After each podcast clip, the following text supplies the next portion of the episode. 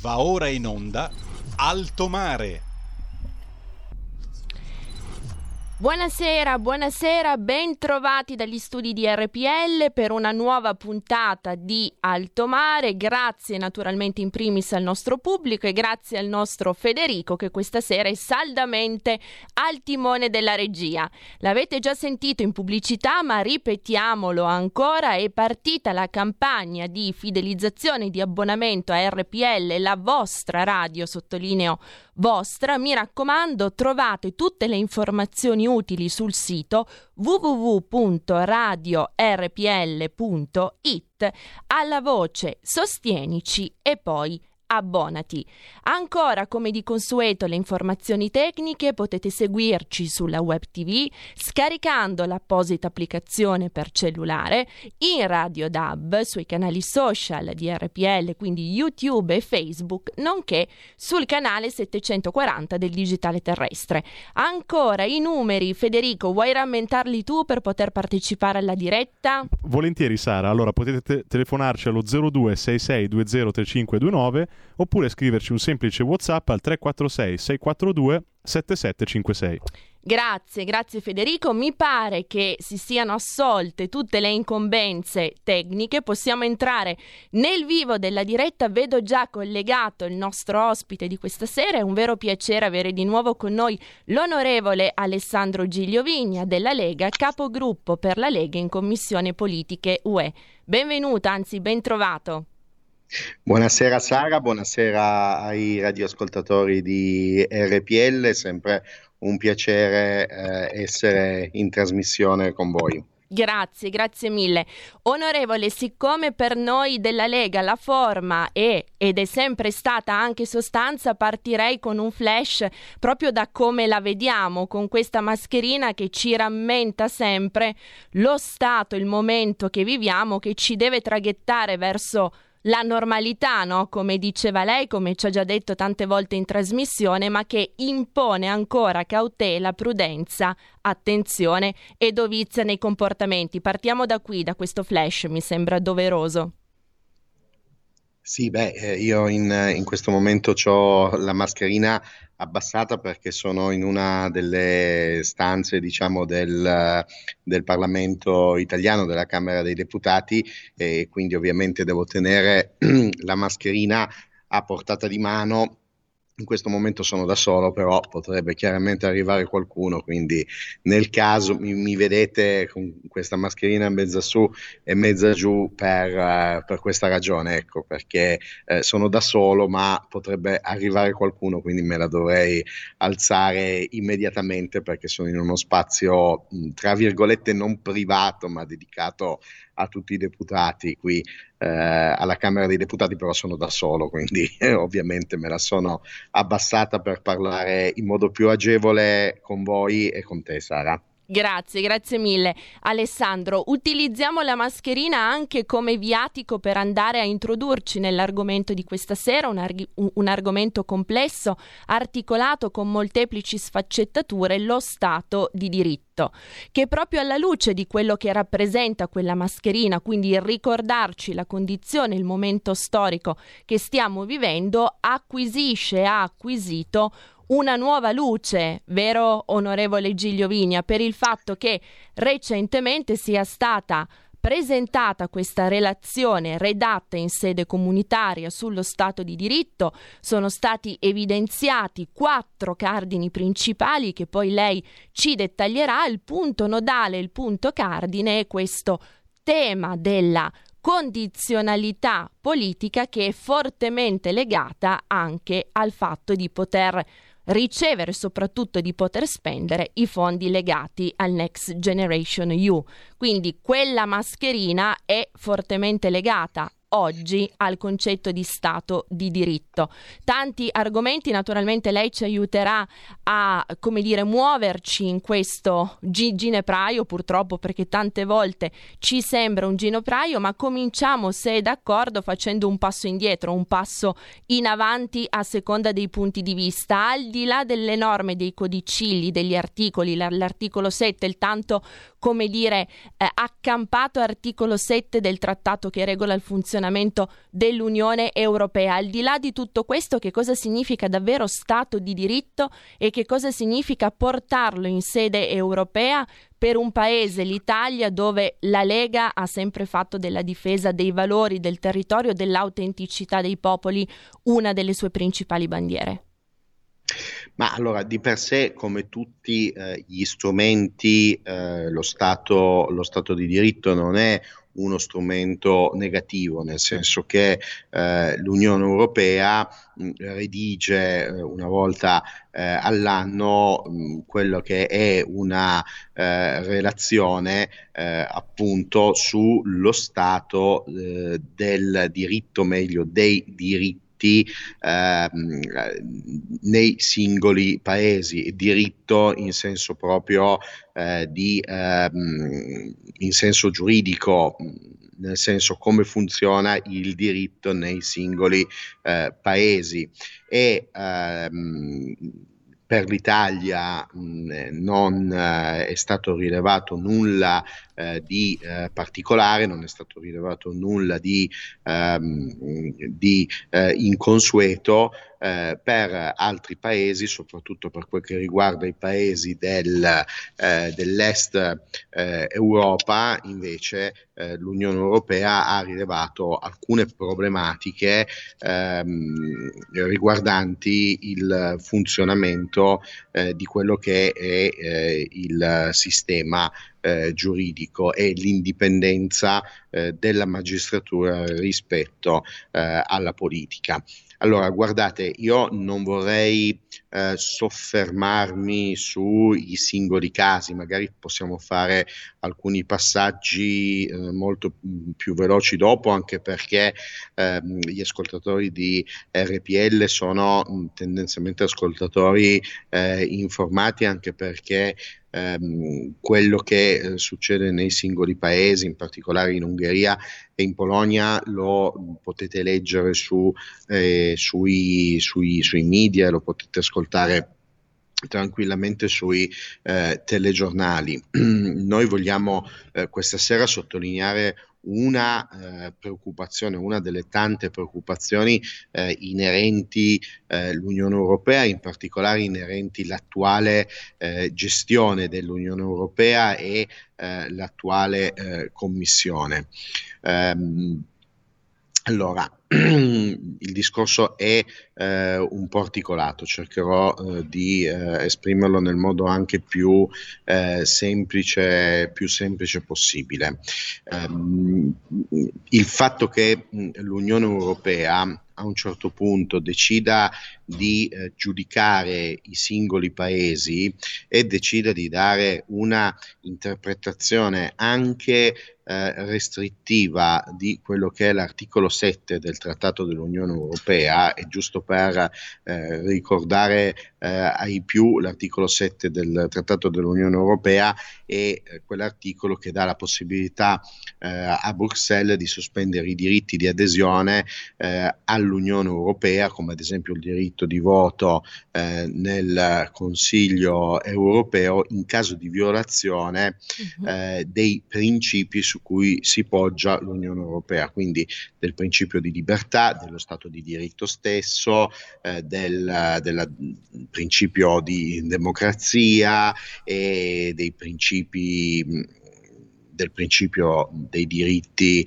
eh, dell'uomo, i diritti fondamentali mm-hmm. eh, dell'uomo e quindi l'Unione Europea a un certo punto decide, ha deciso di eh, giudicare i singoli paesi, di giudicare i singoli paesi in base a ehm, quelli che sono comportamenti dei governi eh, nazionali e evidentemente dividendo l'Unione Europea fra paesi eh, buoni e paesi eh, cattivi. Ora, Noi qui non stiamo mettendo in dubbio l'articolo 7 eh, del trattato e non mettiamo in dubbio il fatto che l'Unione Europea si basa sui trattati e si basa su eh, alcuni diritti eh, fondamentali che sono i diritti che eh, ho citato prima, mm-hmm. più altri diritti che poi si sono aggiunti eh, durante eh, la storia dell'Unione Europea. Nessuno mette in dubbio questa cosa. Quello che si mette in dubbio è che eh, la Commissione europea di turno, la Commissione europea eh, nel nostro periodo storico da, guidata da Ursula von der Leyen, abbia una certa eh, direzione politica e tenda quindi a giudicare come cattivi paesi che non hanno quella direzione politica, uh-huh. che hanno governi che vanno in una direzione politica molto diversa, divergente o addirittura apposta, opposta dalla direzione politica di chi guida in questo momento Bruxelles. E quindi la redazione di questa lista di paesi cattivi e eh, dall'altra parte la redazione, diciamo, di una lista di paesi buoni, fortunatamente la eh, maggior parte di questi paesi. Uh-huh. Da qui eh, ci leghiamo però a un altro fatto, perché ehm, Bruxelles ha deciso, la Commissione ha deciso di sanzionare, e attenzione perché il termine è proprio certo. sanzio, sanzionare, mh, quindi parliamo di sanzioni interne, voi lo sapete, si sanzionano quei paesi terzi, i, i paesi dell'Unione Europea o l'Unione Europea stessa sanzionano quei eh, paesi terzi che hanno ehm, che compiono eh, appunto eh, dei eh, comportamenti non in linea con i principi fondamentali oppure che dichiarano guerra ad altri paesi, che non rispettano la sovranità di altri paesi. Quindi anche il termine, come vedete, è molto pesante, molto impegnativo. Quindi l'Unione Europea decide quindi di sanzionare dei paesi con multe o addirittura legando queste sanzioni ai eh, um, finanziamenti eh, che l'Unione Europea deve dare a un certo punto, dovrà dare ai eh, paesi, eh, i suoi paesi membri, ehm, i finanziamenti eh, riguardanti la gestione della pandemia. Mm-hmm. Quindi stiamo parlando del Next Generation EU, stiamo parlando eh, del recovery e stiamo parlando di tutte quelle misure che l'Unione Europea in ritardo oggettivamente certo. sta stanziando e a breve stanzierà per contrastare la pandemia. Ecco, questo a nostro parere, non a nostro parere solo della Lega, ma uh-huh. a parere di una serie di partiti e di sicuro di personaggi politici ehm, in giro per i parlamenti eh, europei e in giro per i vari think tank, in giro per eh, i eh, vari insomma, gruppi eh, anche di pressione all'interno diciamo, dell'Unione Europea, questo crea, a nostro parere, eh, due effetti mm-hmm. negativi. Il primo effetto negativo, e lo potete ben capire, è evidentemente una disaffezione da parte dei popoli, da parte dei cittadini di quei paesi che evidentemente potrebbero essere eh, sanzionati, una disaffezione verso il concetto stesso dell'Unione Europea e quindi l'apertura alla possibilità di eh, altre Brexit e quindi un ulteriore sfaldamento dell'Unione Europea perché a un certo punto l'Unione Europea che già ha come problema, come suo problema storico, la distanza dal cittadino, oltre che eh, dagli enti locali, a un certo punto eh, è come se cercasse di eh, aumentare questa distanza e renderla abissale. Quindi, Quindi non l'Europa risolto... madre dei popoli, così come era stata preventivata dai padri fondatori, ma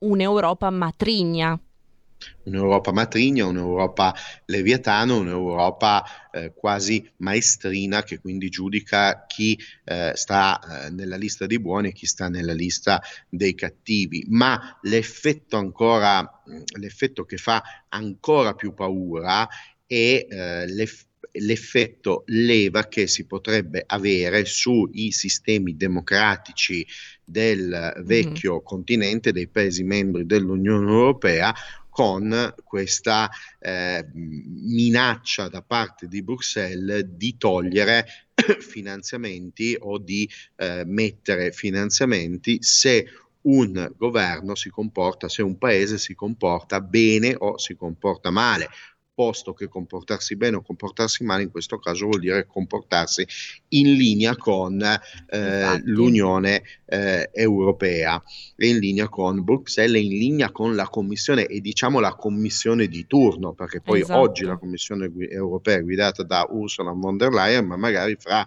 due anni e mezzo la Commissione Europea potrebbe avere una differente collocazione politica, una differente eh, diciamo, visione politica e quindi il problema si potrebbe magari ribaltare eh, con paesi che non sono in linea con quella che potrebbe essere la futura certo. Commissione europea. E faccio un esempio proprio terra terra, faccio un esempio mh, comprensibilissimo eh, che fa capire dov'è i, il nodo di tutto quanto. Poniamo che nelle elezioni politiche del 2023 si candidino ehm, due schieramenti, però all'interno di questi schieramenti emergano eh, due leader, da una parte c'è Matteo Salvini e da parte c'è eh, Letta del Partito Democratico. Mm. È chiaro che da parte di Letta del Partito Democratico vi potrebbe essere in ogni comizio, in ogni evento elettorale, in ogni appuntamento, vi potrebbe essere come leva sui cittadini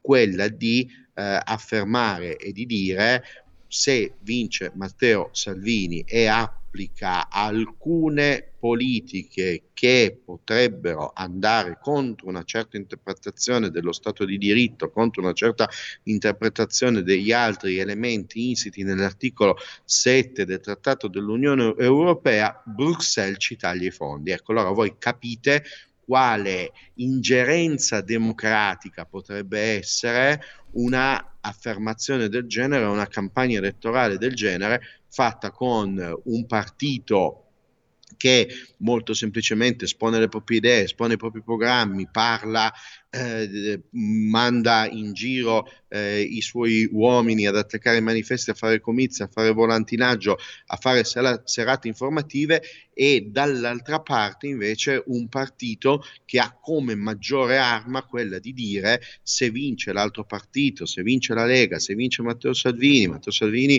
chiude i porti, attua alcune politiche come quelle che ha attuato durante eh, il suo periodo in cui è stato ministro dell'interno, l'Unione Europea ci toglie i finanziamenti. Una ingerenza politica eh, incredibile da parte di Bruxelles in quella che è una campagna elettorale, in quella che è la vita naturale di un paese, certo. perché a quel punto il popolo e i cittadini potrebbero essere influenzati e potrebbero spaventarsi davanti a questa, eh, davanti a, eh, questa leva che un partito ha rispetto ad un altro partito. Un'ingerenza grave, onorevole, tanto più nella misura in cui si considera che questi fondi per cui si minaccia, si ricatta diciamo un taglio, un non pervenimento in situ, quindi da noi in Italia sono poi fondi che derivano da soldi nostri, da soldi di tutti i Paesi membri, quindi oltre al danno anche la beffa,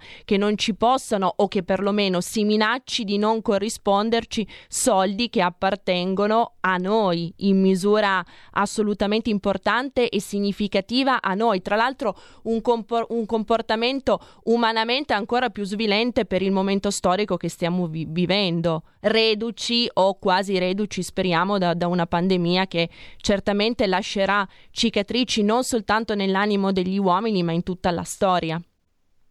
Eh sì, cer- eh sì, certo, perché eh, beffa nella beffa questi eh, finanziamenti sono eh, i finanziamenti legati alla eh, gestione post-pandemica e al rilancio economico dei singoli, eh, dei singoli paesi. E per quel che riguarda l'Italia, essendo l'Italia un contributore netto dell'Unione Europea, che tradotto in parole semplici vuol dire che noi paghiamo più tasse di eh, quello che riceviamo come finanziamenti dall'Unione Europea al netto di quello che poi alcune regioni non riescono eh, a spendere, è chiaro che ehm,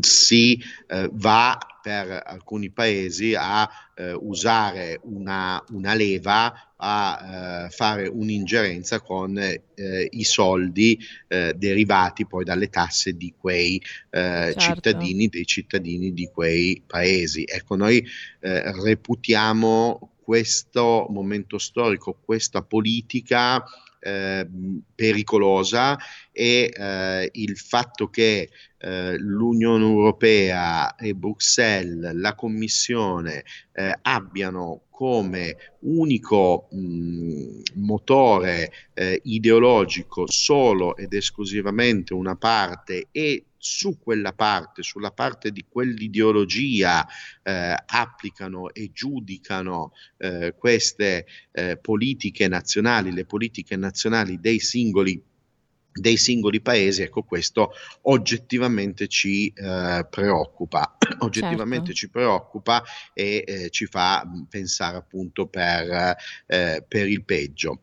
Mm-hmm. Ora, eh, vi, o, o, o, ora, vi, dico quello che, perché noi questa, questa domanda, queste, insomma, queste affermazioni, questo pensiero eh, qua a Roma come ehm, gruppo Lega nella quattordicesima commissione politiche dell'Unione Europea l'abbiamo posto anche a diversi diversi commissari europei in visita qua a Roma, allo stesso eh, Gentiloni, giusto per dire il commissario in quota eh, del, nostro, del nostro paese. E la risposta retorica eh, che danno questi commissari è eh, di fatto sempre la stessa, ovvero eh, che l'Unione Europea si basa sui trattati, che l'Unione mm-hmm. Europea eh, si basa su alcuni articoli dei trattati, che l'articolo 7 è importantissimo, e poi c'è questo leitmotiv, c'è questo motivetto che raccontano ehm, e che ehm, Bruxelles e eh, i commissari europei, e, insomma tutti coloro che eh, rappresentano le, le, istituzioni europee che la pensano in un certo modo, pensano e eh, raccontano, ovvero che l'Europa non è un ristorante alla carta. Questa è la risposta classica, mm-hmm. l'Europa non è un ristorante alla carta, quindi i paesi quando aderiscono non possono decidere cosa prendere e cosa non prendere. Mm, noi però, mm, è vero, mm, sappiamo pure noi e concordiamo pure noi che l'Europa si basa sui trattati, ma ehm, questi trattati i trattati dell'Unione Europea eh, nascono, e prima della comunità economica europea, nascono eh, dalla necessità della storia di creare un'entità politica in un continente che eh, storicamente ha sempre visto eh, i suoi po- i cittadini eh, dei suoi stati eh, in guerra uno contro l'altro, quindi la Francia in certo. guerra contro eh, la Germania, la, la, Germania in guerra contro l'Italia, la Francia in guerra contro eh, la Gran Bretagna che poi abbiamo visto ha avuto eh, la Brexit perché uh-huh. non riusciva più eh, ad accettare le imposizioni di, eh, di, Bruxelles e poi a un certo punto dopo la seconda guerra mondiale, dopo quella che è stata la eh, peggiore carneficina che ehm, l'essere umano ricorda nel continente europeo, gli stati eh, si sono finalmente seduti intorno a un tavolo e eh, hanno detto dobbiamo creare una entità politica per evitare di eh, andare a scannarci ulteriormente in ulteriori eh, guerre che nient'altro fanno che indebolire poi politicamente ed economicamente gli stati eh, del de, de, del continente de, certo. esatto del continente del onorevole continente ci fermiamo sì. per una breve pausa sì. pubblicitaria e ritorniamo sì. per il secondo blocco di Alto Mare qui con lei perfetto perfetto Stai ascoltando RPL. La tua voce libera, senza filtri né censura. La tua radio.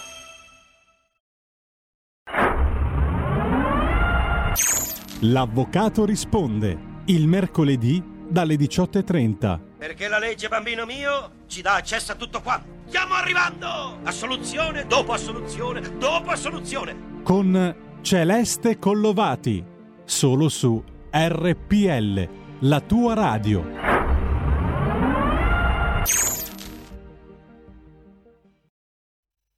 Sostieni RPL, una squadra di pensatori indipendenti e aiutaci a definire i contenuti delle trasmissioni della tua radio preferita. Vuoi sapere come? Vai sul sito internet radiorpl.it slash abbonati e non dimenticare al sabato mattina ascolta Taglio Basso, l'economia alla prova dei fatti. Un caro saluto da Stefano Robiati. Porta con te ovunque RPL la tua radio. Scarica l'applicazione per smartphone o tablet dal tuo store o dal sito radiorpl.it. Cosa aspetti?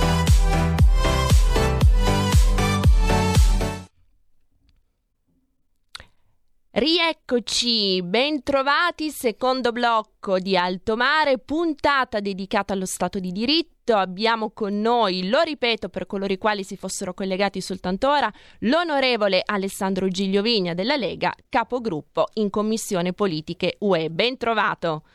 Buonasera a tutti, buonasera a Sara di nuovo e di nuovo buonasera ai radioascoltatori di RPL, sempre un piacere essere con voi. Io poi sono stato speaker volontario per una dozzina di anni su eh, RPL, quindi mi considero di, di, casa sulla nostra radio, anche se è passato tanto tempo da, da quando non eh, ero io dietro a quel, eh, a quel microfono che vedo nel mio schermo. c'è sempre soltanto dall'altra parte, soprattutto c'è il pubblico, c'è il pubblico che è la vera anima della nostra radio. A tal proposito, ricordo ancora la campagna abbonamenti www.radiorpl.it, voce sostienici e poi abbonaci ab- abbonati, lì troverete naturalmente tutte le informazioni utili per capire come poter meglio sostenere la vostra nostra radio. Prima del blocco pubblicitario ci ha fatto onorevole un excursus davvero eh, completo, compiuto su come di fatto siamo arrivati alla situazione odierna. Torniamo naturalmente su questo passaggio che è assolutamente cogente. Vorrei aggiungere soltanto un elemento che mi ha colpito della sua riflessione, no? Questo concetto della condizionalità politica, tra l'altro è stato anche ripreso a inizio novembre quando le commissioni affari costituzionali, politiche UE e giustizia hanno audito il commissario europeo alla giustizia Didier Reiner, tra l'altro c'è stato anche un suo interessantissimo intervento. Ecco, questo tema della condizionalità politica non rischia, ce l'ha già detto eh, lei nel corso del primo blocco della diretta, davvero di essere più efficacemente, dover essere più efficacemente chiamato condizionabilità politica. Ergo minaccia, come ha detto lei prima, o detto in termini giornalisticamente ancora più, gre- più, gretti, ricatto. Ecco, tutto questo non rientra assolutamente nell'alveo di quell'esprit eh, che i padri fondatori dell'Unione Europea dai tempi dei, dei, del Trattato di Roma, quindi dal 1957, avevano voluto, diciamo, instillare in questa creatura che doveva essere madre dei popoli e che purtroppo in tanti casi ci sta ancora palesando come invece si comporti da matrigna, anche perché se è vero, come è vero, come lei ci ha ricordato, che di certo un qualunque costrutto, una qualunque architettura di tipo macro non possa essere un qualcosa dove chiunque arriva e seleziona quegli ingredienti, quelle componenti che più gli piacciono alla carte, come ci diceva lei, è altrettanto vero che è impossibile pensare di calare dall'alto una forma mentis delle norme, una visione di futuro, una strategia per il futuro che vada indistintamente bene per tutti. Ciò che va bene per l'Italia con il tessuto economico, sociale e produttivo che ha l'Italia, evidentemente non va bene o perlomeno non va bene allo stesso modo per un altro Stato membro. Eh sì, esatto, è quello, è, è il concetto esattamente questo. È, Sara l'hai eh, riassunto in, eh, in, eh, in, un modo, eh, in, un modo, perfetto, perché se è vero che eh, l'Unione Europea ehm, si basa su eh, quei trattati, i trattati dell'Unione Europea, in particolare alcuni articoli di quei trattati, eh, sono stati scritti proprio per evitare eh, che eh, uno Stato o più Stati imponessero la loro ideologia su eh, altri Stati e quindi per eh, far sì che eh, le differenze eh, degli stati membri, le differenze dei popoli, le differenze eh, di eh, pensiero e la più grande macro differenza che mi viene in mente è eh, di sicuro la differenza di pensiero fra eh, l'Ovest Europa, quello che una volta era il blocco Ovest, e l'Est Europa, ma voi pensate che eh, una parte di continente non vede una guerra dal 1946, mentre l'altra parte del, di continente è stata fino all'inizio degli anni 90 sotto una dittatura, delle dittature eterodirette uh-huh. eh, dall'Unione Sovietica, potete già capire che eh, la politica le ideologie, il dibattito, il, il, giornalismo di questi paesi non possono essere uguali fra ex blocco est ed ex eh, blocco ovest. E poi la grande differenza fra Nord Europa e Sud Europa fra paesi immediatamente di confine eh, con i paesi terzi e paesi invece non di confine con i paesi terzi. Ecco, quello che noi oggi stiamo dicendo è che eh, Bruxelles la Commissione europea dovrebbe in queste sue eh, analisi, che sì sono relazioni tecniche, ma evidentemente sono relazioni tecniche scritte da eh, politici, scritte da persone che comunque partono da una certa ideologia politica, dovrebbe essere più eh, tollerante e dovrebbe partire dal presupposto che ogni singolo paese ha una sua eh, identità. Schiacciare questa identità per omologare tutto al pensiero della Commissione europea di quel preciso momento storico, come abbiamo detto, è qualcosa di eh, assolutamente negativo. Guardate, io vi faccio un esempio, Vabbè, potrei farvi l'esempio eh, del, de, della situazione al confine fra Polonia e Bielorussia, uh-huh. eh, l'atteggiamento di mh, ondivago eh, di eh, Bruxelles, ma in realtà vi voglio fare un esempio ancora più eh, preciso, una violazione dello Stato di diritto che è stata eh, trovata ed è stata ehm, sancita eh, dalla Commissione europea verso l'Ungheria, il cosiddetto caso Pegaso, caso uh-huh. Pegasus. ecco, il caso Pegaso è il caso di una ONG e la magistratura eh, ungherese, la magistratura di Budapest ha compiuto delle indagini, ha tenuto sotto controllo questa ONG perché questa ONG eh, ha eh, attuato fra eh, le sue ehm, azioni, mh, l'aiuto eh, a eh, immigrati extra Unione Europea, eh, l'aiuto a queste, queste persone ehm, appunto per entrare dentro eh, l'Unione Europea. Ecco, noi che siamo un paese non del blocco est, non mm-hmm. del blocco cosiddetto Visegrad e non confiniamo con eh, i paesi terzi eh, dell'area eh, est Europa oppure dell'area sud-est Europa, quindi balcanica, ma che abbiamo eh, i confini sul eh, Mediterraneo, questo caso ci ricorda tutti quei casi per cui Matteo Salvini in questo momento è eh, sotto processo dalla magistratura italiana.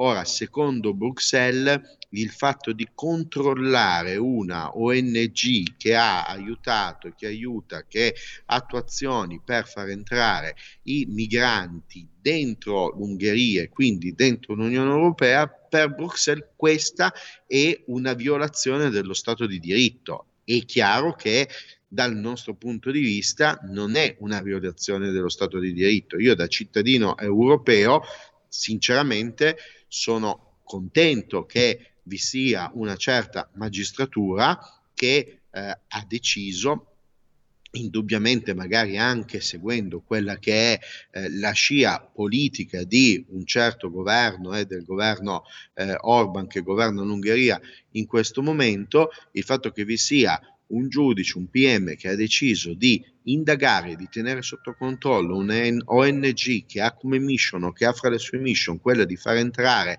dei migranti dentro i confini dell'Ungheria e dentro i confini dell'Unione Europea è qualcosa che a mio parere, a nostro parere, ma a parere di chiunque non abbia l'ideologia di chi oggi è al governo della Commissione eh, europea è qualcosa che non va né a ledere lo Stato di diritto né a ledere eh, i diritti fondamentali dell'uomo né a ledere i, i, principi di democrazia né a ledere i principi di eh, libertà. E io sinceramente se vi fosse un PM, un giudice che decide di tenere sotto controllo anche delle eh, ONG che eh, attuano eh, azioni per far entrare i migranti, per far attraversare il Mediterraneo i migranti, per far sbarcare sulle nostre coste, coste meridionali i migranti, vi fosse in Italia, vi fossero in Italia delle azioni di questo tipo della magistratura,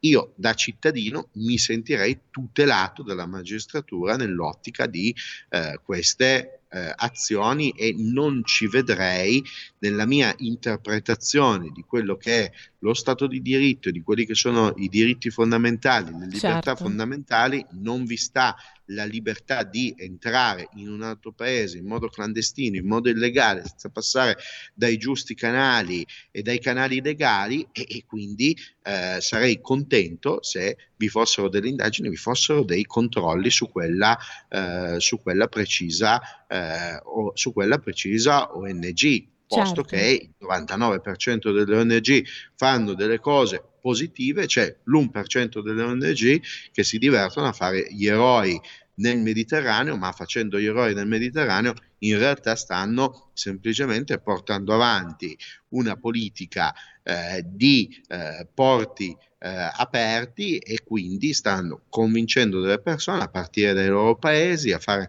una traversata eh, terribile che ne ammazza molti di quelli che provano eh, anche solo arrivare alle coste del Mediterraneo e poi a fare una traversata che ne ammazza altri. E quindi eh, oggi abbiamo il Mediterraneo come un cimitero, oggi il Mediterraneo è un cimitero di donne e di uomini che provano ad attraversare il mare anche per colpa di queste ONG. Vi fosse certo. un giudice, un PM, un magistrato che decide di tenere sotto controllo queste ONG, a mio parere non, ha, non va contro nessuna ideologia di fondo, valore fondamentale dell'Unione europea. Esatto, anzi, anzi, peccato che da noi in Italia funzioni esattamente il contrario e che si vadano a perseguire i ministri dell'interno che ottemperando al mandato ricevuto dai cittadini e al loro dovere di rappresentanti e di decisori politici cercano di difendere i confini dell'Italia che sono tra l'altro anche i confini dell'Europa, visto che questo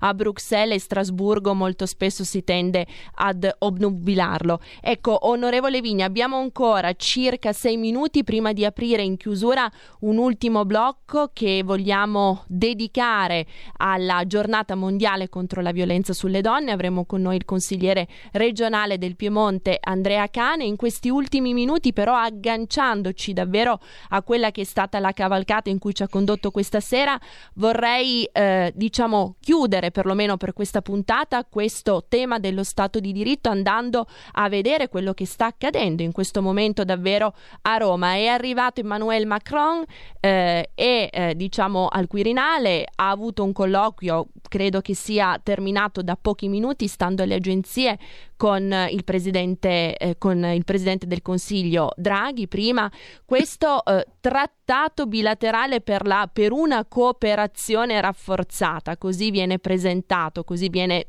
certi aspetti millantato questo trattato che si andrà a sottoscrivere domani. I francesi ce lo propugnano come un qualcosa di win-win, quindi di rispettivamente vantaggioso.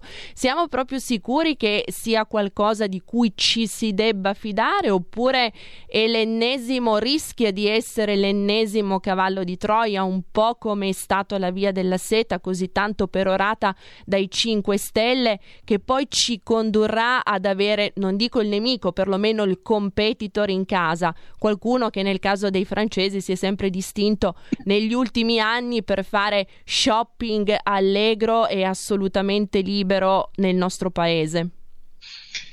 Ma allora, mh, diciamo che con la Francia allora, intanto partiamo dal presupposto che la Francia è eh, un partner eh, commerciale, ma non solo, un partner culturale, un partner politico, un partner economico per l'Italia e viceversa. Indubbiamente è il uh, paese eh, europeo con cui ci eh, interfacciamo di più anche per una eh, chiara ragione di tipo geografico, ma certo. anche per eh, diversi aspetti di tipo eh, socioculturale. La, la Francia è, è, è l'unica altra è, è uno insomma, degli altri pochi eh, paesi europei che ha una eh, vera differenziazione ehm, regionale come, come, eh, come l'Italia, mh, ha una eh, dimensione, una popolazione anche simile eh, a quella italiana, non, non per niente eh, l'Italia e la Francia da sempre si considerano popoli cugini, quindi da sempre c'è un amore e odio con eh, i, vicini, eh, i vicini francesi. Eh, negli ultimi anni i rapporti politici, eh, i rapporti in generale eh, sono stati ehm, freddissimi come forse mai eh, nella storia recente, come mai dal dopoguerra a oggi. Basta pensare al caso Fincantieri, basta pensare ai problemi, i noti problemi eh, di confine per quel che riguarda uh, eh, i migranti, basta pensare a come la Francia ha scardinato eh, l'Italia in, eh, in Libia eh, dal punto di vista economico e dal punto di vista eh, politico. Quindi da eh, diversi anni a questa parte i rapporti sono freddissimi. Ora effettivamente mh, vi sono alcune convergenze parallele che eh, potrebbero essere, eh, che, po- che, vi sono alcune convergenze parallele eh, che devono essere, eh, come eh, possiamo dire, mh, approfondite e vi sono convergenze e, e ehm, temi su mm-hmm. cui la Francia e l'Italia hanno eh, ritrovato una eh, sinergia. Prendiamo per esempio la Libia, eh, è vero che l'Italia è stata eh, scardinata dalla Libia eh, dai francesi, oggi i francesi sono stati eh, scardinati dalla Libia, dalla Turchia e quindi eh, c'è mh, un tema eh, comune, c'è il tema di eh, resistere all'acquisizione eh, da parte dell'Oriente, da parte della Cina eh sì. sulle compagnie italiane e le compagnie francesi. Eh, molto semplicemente mh, ci approcciamo a questo trattato in un modo direi eh, laico, in un modo neutro, nel senso eh, siamo consapevoli che eh, è un inizio di dialogo con quello che oggettivamente avrebbe dovuto essere nella storia il nostro partner eh, naturale fisiologico. ultimi, eh, esatto fisiologico anche negli ultimi, eh, negli ultimi anni eh, quindi ci approcciamo come dicevo a questo trattato senza ehm, un particolare eh, entusiasmo quando questo trattato senza un particolare entusiasmo ma senza un, una particolare eh, ostilità e ci approcciamo a questo trattato con eh, l'idea di eh, studiarlo quando passerà eh, dal Parlamento e quando mm-hmm. Diventerà diciamo, eh, e quando dovrà essere appunto ratificato dal Parlamento, perché ovviamente come ogni trattato viene eh, ratificato dal Parlamento. Io sono eh, un ottimista, sono eh, per il dialogo, quindi mm-hmm. dico che è eh, meglio fare un passo in avanti che eh, un passo indietro e quindi meglio che vi sia un tavolo di dialogo, un tavolo di dibattito piuttosto che vi sia diciamo l'anarchia e eh, una eh, competizione senza eh, regole fra appunto certo. questi due paesi che in realtà hanno molto molto molto in comune certo. quindi eh, l'atteggiamento è di attenzione di curiosità e inevitabilmente di studio verso questo, questo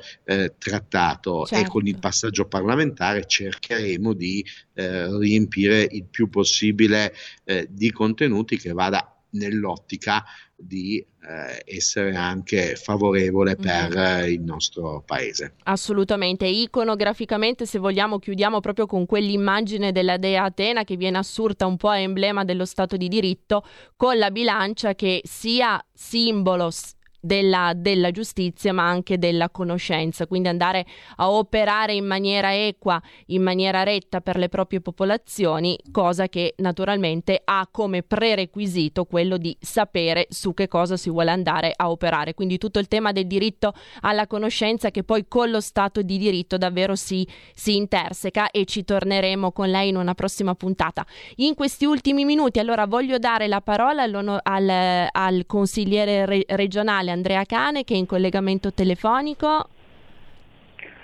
Sì, grazie, grazie dello spazio, saluto tutti voi e anche l'amico onorevole Alessandro Gigliovigna. Grazie, grazie mille per essere con noi. Consigliere Cane, dopo la puntata pubblicheremo sul sito di RPL il link di un intervento che ha tenuto lei in Consiglio regionale proprio sul tema del contrasto alla violenza sulle donne. Abbiamo detto oggi è la giornata mondiale che ricorda questa piaga, questo vulnus che purtroppo è così presente nella nostra società. In questi ultimi minuti vuole darci il suo commento, che poi il commento, la posizione posizione e l'attività, l'impegno della Lega su questo frangente? Sì, cercherò di non eh, ripetermi eh, in merito a quello che è già stato il mio intervento in Consiglio regionale, poi chi lo vuole vedere so che lo pubblicherete, se no anche sulle mie mm, pagine Facebook eh, come Andrea Cane consigliere regionale. E, mh, mm, sicuramente è un, un argomento veramente degli ultimi giorni, io non per nulla durante il mio, il mio intervento in Consiglio regionale mi sono rifatto anche all'esempio di un, di un, liceo, di un liceo classico, liceo Cavour di Torino, che è proprio vicino a, a dove abito io, insomma a Torino, vicino anche al Consiglio regionale, uh-huh. eh, in cui hanno avuto la, l'idea di eh, cambiare l'ultima lettera che identifica il fatto che uno possa essere un ragazzo o una ragazza mettendo un asterisco per identificare un genere fluido nelle comunicazioni istituzionali del liceo.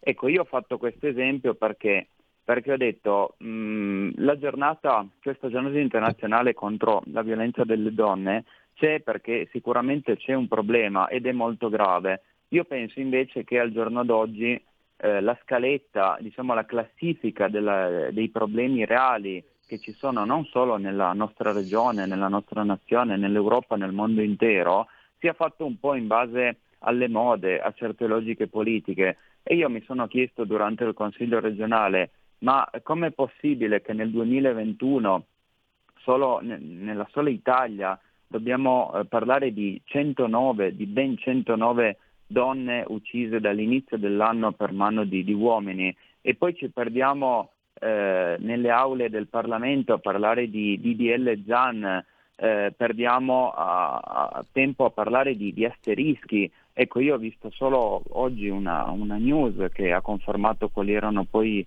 i miei pensieri di, di, un, di un, ragazzo che stava manifestando davanti a questo liceo mhm. contro mm-hmm. questa, questa decisione dell'asterisco e ovviamente questo ragazzo è stato aggredito. E allora dico, eh, dove vanno a parare poi tutte queste buone intenzioni da parte dei pervenisti, eh, ahimè di sinistra, che vogliono diciamo, cambiare il mondo con un asterisco, con dei DDL ZAN che dovrebbero annullare la violenza, ma poi loro sono i primi a fare violenza verso chi non la pensa come loro. E allora esatto. il mio esatto. appello è stato pensiamo alle priorità, pensiamo alla priorità attuale che è veramente ancora purtroppo quello di cambiare le teste dei nostri ragazzi, cambiare quelle teste di quel codice patriarcale che purtroppo ancora adesso i nostri ragazzi non, non, hanno mutato, bisogna fare, io ho anche proposto qualcosa di pratico perché poi sono tutti bravi a parlare, a proporre asterischi, io ho detto invece che fare insomma queste proposte un po' troppo politicizzate, mm-hmm. facciamo magari fare delle ore ogni mese ai nostri ragazzi del liceo, delle medie, eh, anche solo di rassegna stampa, fossero anche solo quelle 3-4 ore di lezione al mese in cui si commentano eh, questi articoli di femminicidi, di violenza sulle donne, ecco, magari lì riusciremo a cambiare un po' la, la, testa dei nostri studenti, dei nostri ragazzi che poi sono il futuro delle nostre generazioni e delle eh nostre sì. famiglie. Quindi pensiamo alle cose più pratiche, alle priorità e non alle baggianate, scusate il termine, che porta avanti la sinistra in Italia. Chiarissimo, meno parole, soprattutto meno vaniloqui, ma cose concrete, pratiche soprattutto presenza, presenza, presenza sul territorio, presenza per essere davvero in medias res lì dove ci sono i problemi e lì dove è necessario esprimere le soluzioni più immediate. Perfetto, grazie infinite al consigliere Andrea Cane, pubblicheremo il suo intervento integrale sul sito di RPL, tra l'altro sia lei sia l'onorevole Vigna do semplicemente l'arrivederci in vista di una prossima imminente puntata che abbiamo già immaginato sulla buona politica, sul buon senso, ecco, della buona politica su più livelli, dal livello base, ma base soltanto dal punto di vista, come dire, della dimensione poi di popolazione su cui va a incidere, quindi il livello comunale, salendo fino a quello regionale, nazionale e poi europeo comunitario, con un occhio di riguardo particolare per, che, per quelli che sono i territori e nello specifico le comunità montane, in modo davvero da chiudere il cerchio. Questo un piccolo assaggio di quello che sta preparando RPL per le prossime puntate di Alto Mare. Intanto grazie davvero al consigliere Cane, ci, ci ritroviamo con lei presto, grazie per il suo intervento, grazie naturalmente anche all'onorevole Alessandro Gigliovigna. Grazie a voi. Grazie, grazie sì, gra- mille. Sì, grazie a voi, parteciperò con molto piacere al prossimo appuntamento e un saluto dalle nostre montagne da poco innevate. Esatto, che sono anche le mie.